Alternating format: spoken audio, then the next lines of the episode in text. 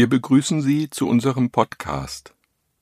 Friedrich Hölderlin hat ein dichterisches Werk hinterlassen, das überall auf der Welt gelesen wird.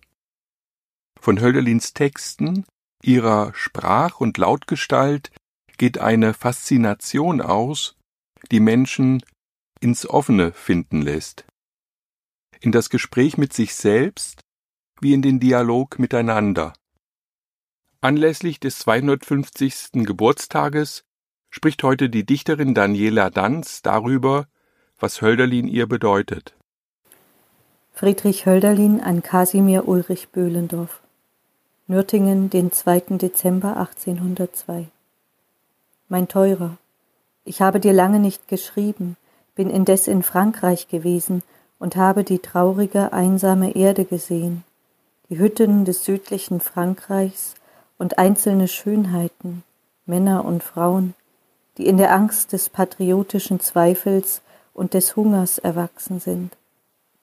Das gewaltige Element, das Feuer des Himmels und die Stille der Menschen, ihr Leben in der Natur und ihre Eingeschränktheit und Zufriedenheit hat mich beständig ergriffen.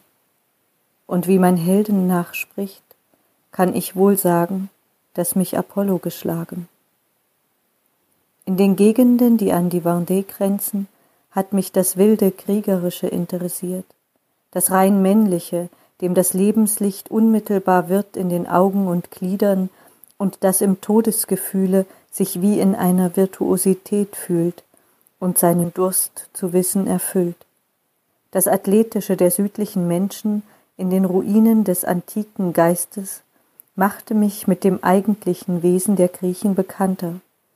Ich lernte ihre Natur und ihre Weisheit kennen, ihren Körper, die Art, wie sie in ihrem Klima wuchsen und die Regel, womit sie den übermütigen Genius vor des Elements Gewalt behüteten.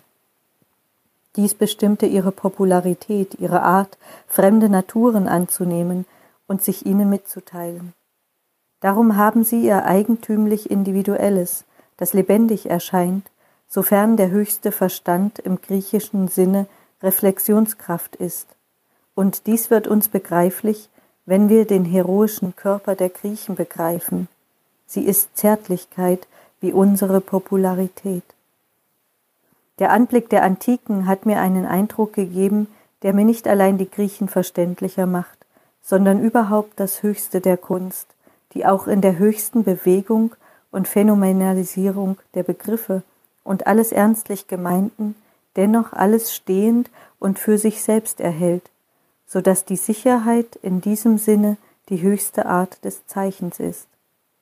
Es war mir nötig, nach manchen Erschütterungen und Rührungen der Seele mich festzusetzen auf einige Zeit, und ich lebe indessen in meiner Vaterstadt.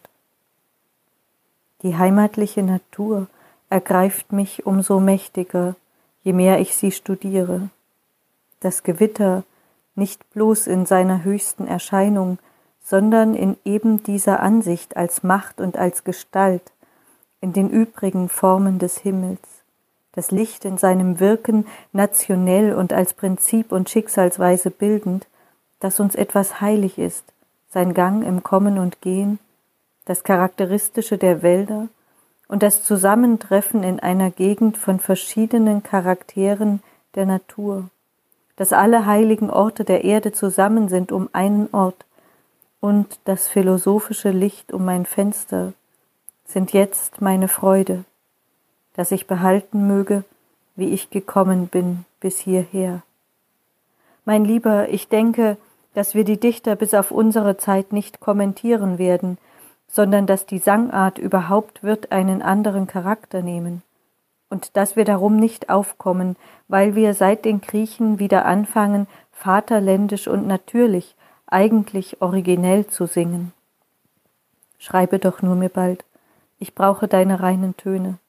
Die Psyche unter Freunden, das Entstehen des Gedankens im Gespräch und Brief ist Künstlern nötig, sonst haben wir keinen für uns selbst, sondern er gehöret dem heiligen Bilde, das wir bilden lebe recht wohl, dein Haar.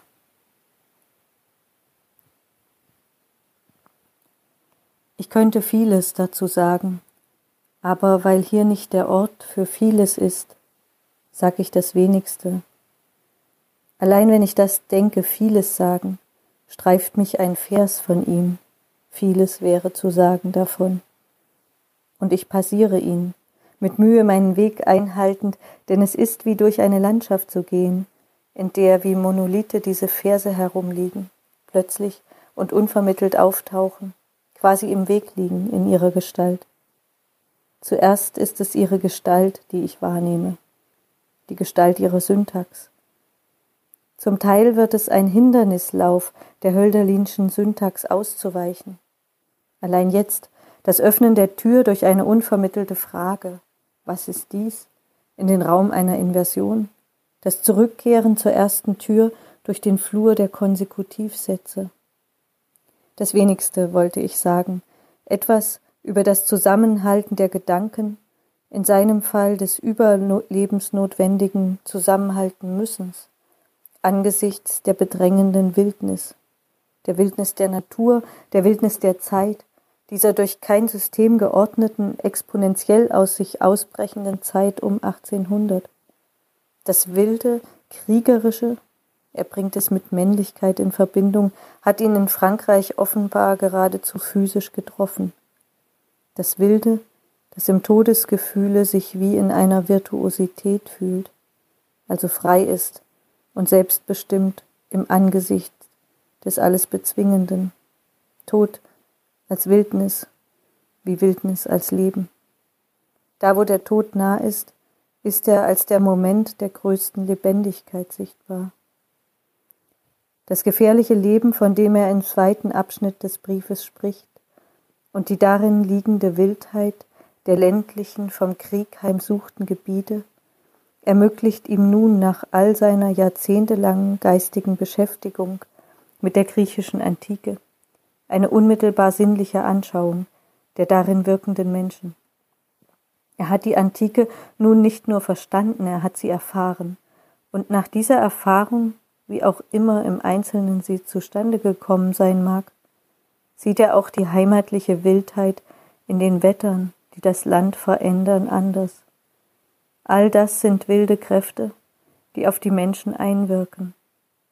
Und nun soll das, was er erfahren hat, in der Dichtung nachgebildet werden, ein heiliges Bild, eine notwendig ungeklettete, in ihrer Syntax, ihren Gedankengängen, dem Gegeneinander der Worte unvorhersehbare Sprache. Das ist die nationelle, eigene, nicht aus einer anderen Zeit übernommene Sprache. Das ist die Sprache seiner absoluten Gegenwart in einer wilden Zeit. Was hat er jetzt noch an Sicherheit?